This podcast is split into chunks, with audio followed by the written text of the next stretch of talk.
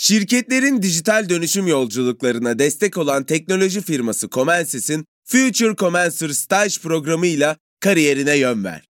Comensys kariyer sayfasından son başvuru tarihi 22 Mart. Açıklamalardaki linkten hemen başvur, tutkunu uzmanlığa dönüştür. Salus online terapinin yanında size özel ücretsiz içerik planıyla kişiselleştirilmiş bir deneyim sunuyor.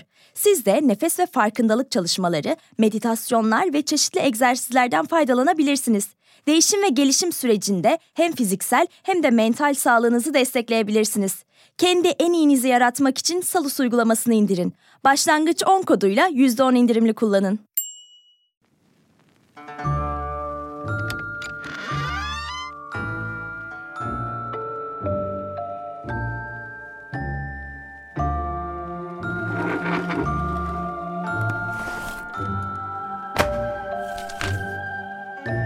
Ben Sezgi Aksu, burası Karanlık Dosyalar. Bu bölümde 41 yıldır çözülemeyen bir dava olan Caddy Cabin cinayetlerini inceliyoruz.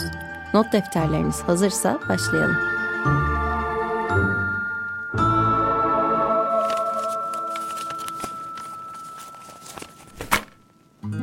Glenna Susan Sue Sharp 1945'te Springfield, Massachusetts'te doğdu.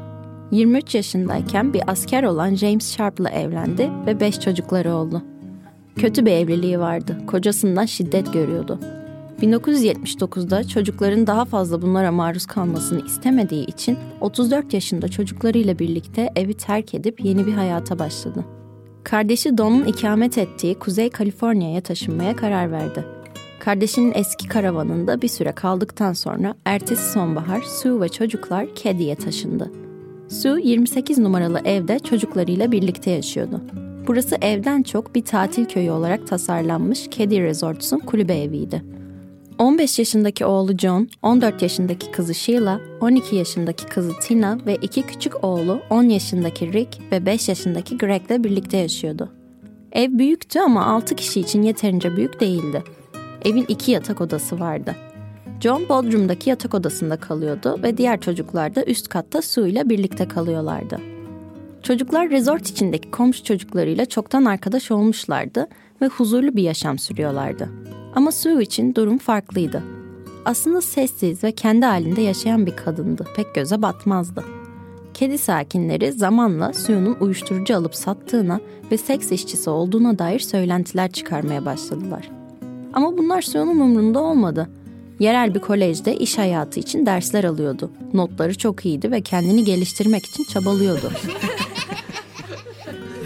İnsanların onun hakkındaki düşüncelerini değiştirmek ya da düzeltmektense kendine ve çocuklarına daha iyi bir yaşam sunmaya odaklanmıştı. Bahsedeceğim olaylar yaşandığında Sue ve çocukları henüz 5 aydır kedide yaşıyorlardı.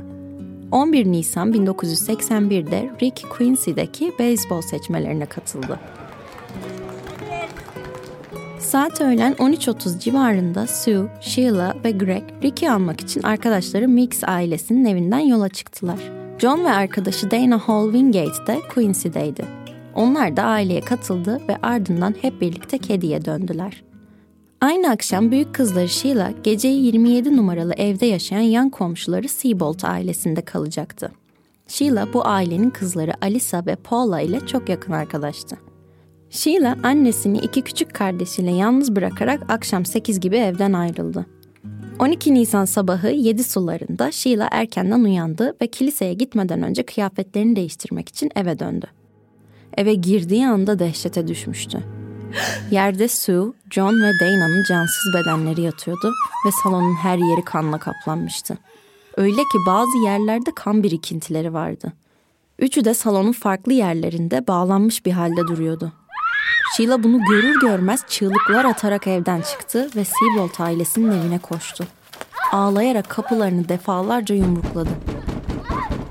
Panikleyen aile kapıyı açtı ve karşılarında şok içindeki Sheila'yı buldular. Az önce evden ayrılmıştı. Aradan çok kısa bir zaman geçmiş olmasına rağmen neden bu haldeydi ki? Sheila güçlükle gördüklerini Seabolt'lara anlattı. Ve ailenin babası James polisi aramak için resortun lobisine doğru koştu. O sırada Seabolt ailesi de oğulları James'i eve kontrol etmeye göndermişlerdi. James evin etrafından dolandı ve yatak odalarından birinin penceresinden Greg ve Justin'i gördü. Üçü de şaşırtıcı bir şekilde zarar görmemişlerdi. James onlara yardım ederek üçünü de pencereden dışarı çıkardı. Ancak Tina evde yoktu. Sorgu sırasında James birinin hala hayatta olup olmadığını görmek için arka kapıdan kısa bir süre için eve girdiğini ve bu süreçte potansiyel olan kanıtları kirlettiğini itiraf etti. Plumas County şerifleri Keddy'ye geldi ve olay yeri inceleme başladı. Eve girdiklerinde her yerin kan olduğunu gördüler. Zemin, duvarlar, tavan, kapılar, eşyalar ve evin arka merdivenleri kan içindeydi. Oturma odasının duvarları bile bıçaklanmıştı. Önce 15 yaşındaki John Sharp'ın cesediyle karşılaştılar. El ve ayak bilekleri birbirine elektrik kablosu ve tıbbi bantla bağlanmıştı ve sırt üstü yatıyordu. Boğazı kesilmişti. Bir çekiçle dövülmüş ve defalarca bıçaklanmıştı. Evin girişindeki sol kanepenin yanında Sue'nun cesedi yerde yan bir şekilde yatıyordu. Belden aşağısı çıplaktı. Vücudunu kana bulanmış sarı bir battaniye örtmüştü. Ağzına bir bandana ve kendi iç çamaşırları tıkılmış, ardından da tıbbi bantla ağzı ve burnu kapatılmıştı. Öyle ki adli tıp yetkilileri bunları boğazından çıkarırken çok zorlanmıştı. Göğsünden ve boğazından defalarca bıçaklanmıştı. Vücudunun çeşitli yerlerinde kendini savunduğunu gösteren yaralar mevcuttu. Kafasında bir Daisy 880 BB tabanca kabzasının izi vardı. Silahın modeli ise daha sonra orada bulunan kırılmış küçük bir silah parçasından teşhis edildi. Oturma odasında üçüncü bir ceset daha vardı. Sue ve John'un arasında John'un arkadaşı Dana vardı.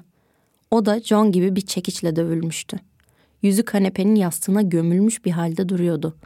Ve tıpkı Sue ve John gibi el ve ayak bilekleri elektrik kablosu ve tıbbi bantla bağlanmıştı.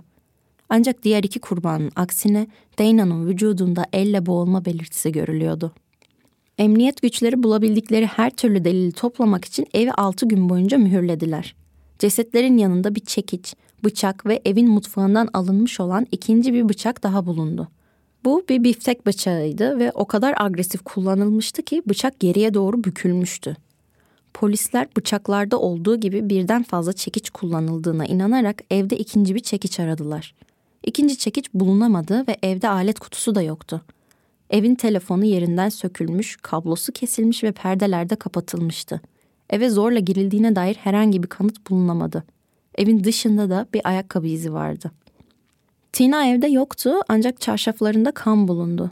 Tina'nın kayıp olduğu bilgisi FBI'ya iletildi ve iki hafta boyunca arama yapıldı. Tina'ya dair hiçbir ize rastlanmayınca bölge polisi arama çalışmalarını durdurdu.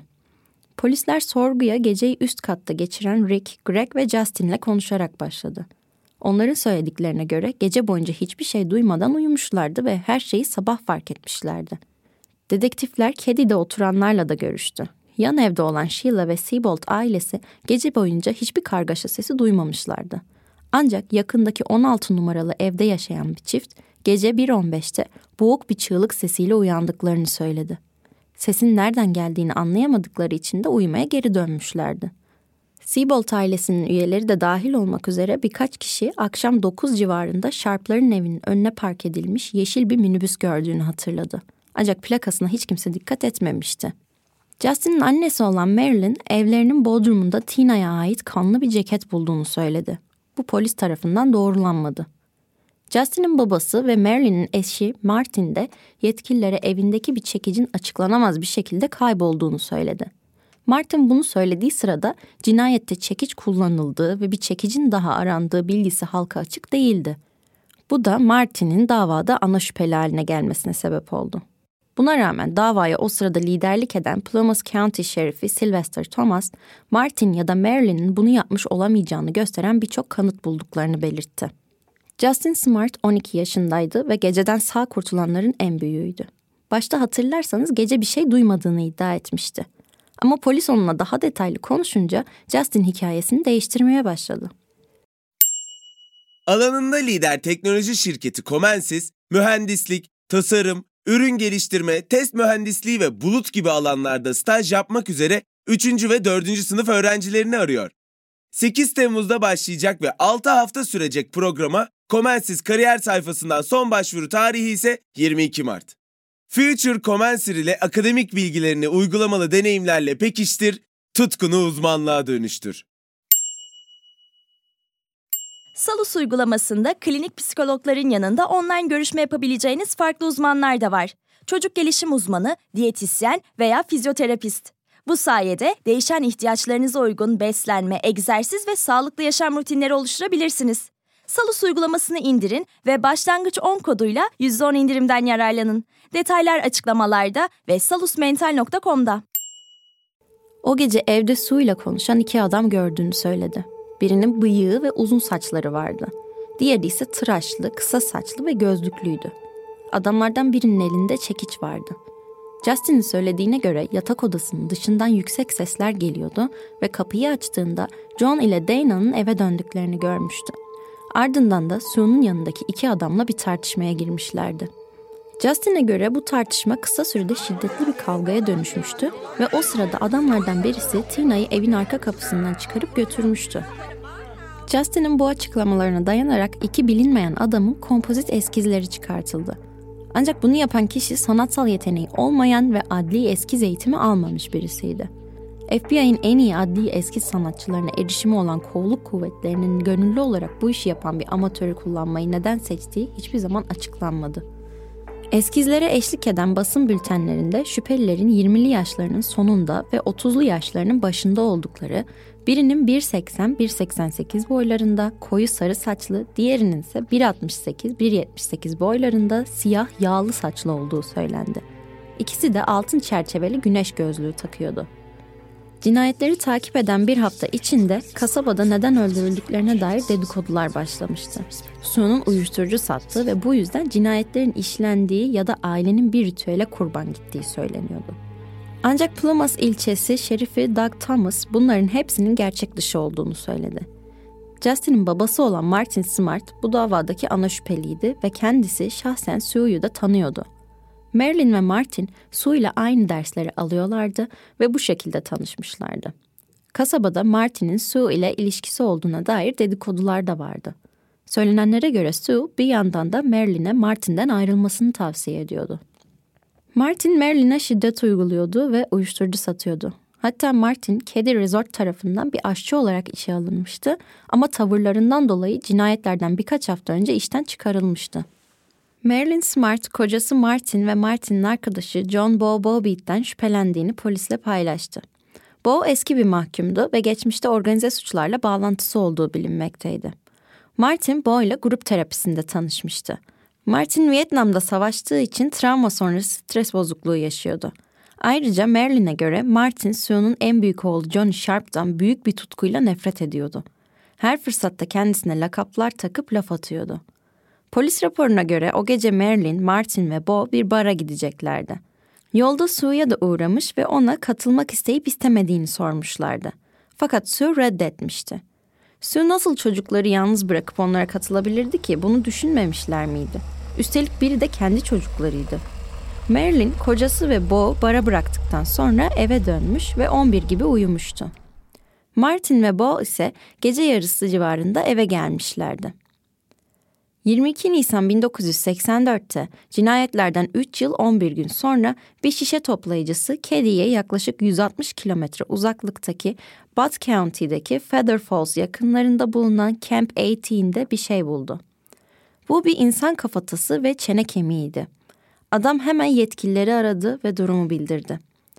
Yetkililer bölgeyi incelediklerinde bir çocuk battaniyesi, kanlı bir ceket, arka cebi olmayan bir kot pantolon ve bitmiş bir tıbbi bant çöpü buldu. Kısa bir süre sonra Butte County Şerif Ofisi kalıntıların Tina'ya ait olduğunu belirten isimsiz bir telefon aldı ancak arama davada belgelenmedi. Greg Hagwood tüm bunlar yaşandığında 16 yaşındaydı. Evin önceki sahipleri arkadaşıydı ve o evde daha önce birçok kez bulunmuştu. Ek iş olarak John ve Dana ile birlikte boya ve badana yapıyordu. Tina annesinin öğrencisiydi. Yaşananları hiçbir zaman unutamadı. 2010 yılında Plumas County şerifi olduğunda aklındaki ilk şey bu davayı yeniden açmaktı. Sağ kalan Sheila, Rick ve Greg için adaletin yerini bulmasını sağlayacak ve departmanının güvenilirliğini geri kazandıracaktı. Dava 2013'te tekrar açıldı ve kanıtlara çok farklı bir gözle tekrardan bakıldı. Şerif'in söylediğine göre bölge halkı arasında bir şeyler gizleyen kişiler vardı. 2016 yılında Şerif bu davanın polis tarafından berbat edildiğini ve onların yerine akademiyi yeni bitirmiş tecrübesiz birisini alsalar onun bile daha iyi bir iş çıkaracağını söyledi. The Sacramento Bee tarafından 2016 yılında yayınlanan bir habere göre Martin cinayetlerden kısa bir süre sonra Keddy'den ayrılmış ve Reno, Nevada'ya gitmişti. Marilyn'le evlilikleri de kötü durumdaydı çünkü Marilyn Keddy'de kalmayı tercih etmişti. Marilyn'e oradan yazdığı bir mektupta ise şunları söylemişti. Aşkımızın bedelini dört kişinin hayatıyla ödedim ve sen bana her şeyin bittiğini söylüyorsun. Harika. Martin Marilyn'le ilişkisini kurtarabilmek için Sue'yu öldürmüş müydü ve çocuklarını? Tam da dört kişi Sue, John, Dana ve Tina. 2016'da yapılan bir röportajda ise yetkililer mektubun ilk soruşturmada gözden kaçırıldığını ve hiçbir zaman kanıt olarak kabul edilmediğini belirttiler. Martin'in mektupta yazdıkları Marilyn'i etkilememiş olmalı ki olaydan bir süre sonra boşandılar. Martin terapiye gitmeye devam etti ve terapisti de Martin'in Sue ve Tina'yı öldürdüğünü itiraf ettiğini söyledi. Ancak diğerlerine olanlarla hiçbir alakası yoktu. Tina her şeye şahit olmuştu ve onu mecburen öldürmüşlerdi. Bu seansa ait hiçbir not ya da hiçbir kayıt yoktu. Terapistin verdiği bu bilginin kanıt olarak kabul edildiğine dair de hiçbir bilgi verilmedi.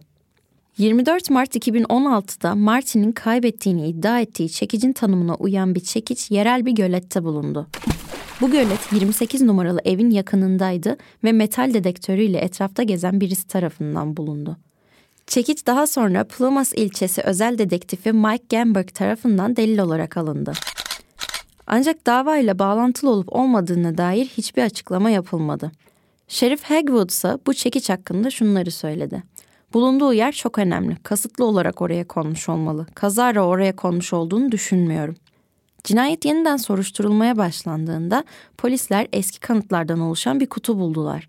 Bu kanıtların arasında bir ses kaydı vardı ve kayıt direkt olarak Tina'nın kalıntılarının yerini söylüyordu. Ancak ilk soruşturmada bu kutu hiç açılmadığı için kayıtta dinlenmemişti. Bu ses kaydı 1984 yılında Butte County Sheriff Ofisi'ne yapılan isimsiz aramanın kaydıydı.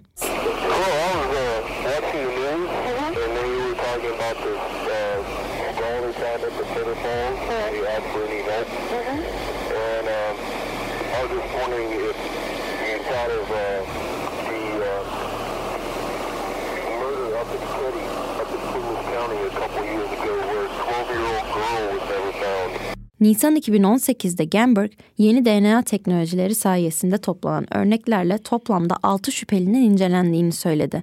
Hatta olay yerindeki bir bant parçasından elde edilen DNA kanıtı bilinen ve hala hayatta olan bir şüphelininkiyle eşleşiyordu. Ancak bu kişi Martin ya da John değildi. Martin Smart Haziran 2000'de Portland, Oregon'da kanserden öldü. Arkadaşı ve bir başka şüpheli olan John Bobbitt ise 1988'de. Cinayetlerin işlendiği ev bir süre yoğun ilgi gördü. Hayalet avına çıkanlar ya da heyecan arayan kişiler bu evi ziyaret ediyordu. Ancak bu yoğun ilgiden dolayı işler kontrolden çıkmaya başlayınca 2004 yılında ev tamamen yıkıldı. Sheila hala dedektiflerle çalışmaya devam ediyor. Hem kendi ailesi hem de Dana'nın ailesi için adaletin yerini bulmasını sağlamaya çalışıyor. Bu dava dosyası günümüzde hala kapatılabilmiş değil. 2021 yılında verdikleri bir röportajda Şerif Hagwood ve Şerif Gamberg katili bulmaya çok yaklaştıklarını söylediler. Peki ya sizce katil kim?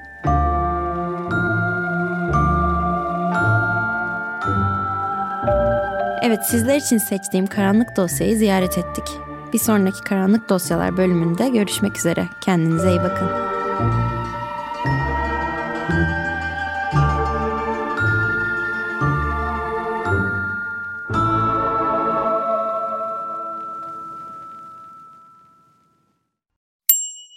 Future Commencer staj programı ile kariyerine yön ver. Comensis 6 haftalık staj programı için 3. ve 4. sınıf mühendislik öğrencilerini arıyor. Comensis kariyer sayfasından son başvuru tarihi 22 Mart. Açıklamalardaki linkten hemen başvur, tutkunu uzmanlığa dönüştür. Salus yetkin psikologları ile terapiyi her yerden ulaşılabilir kılmaya devam ediyor. Yaşam tarzı değişiklikleri, adaptasyon sorunları, yalnızlıkla başa çıkma gibi konularda online terapi desteği için Salus uygulamasını indirin. Başlangıç 10 koduyla %10 indirimli kullanın.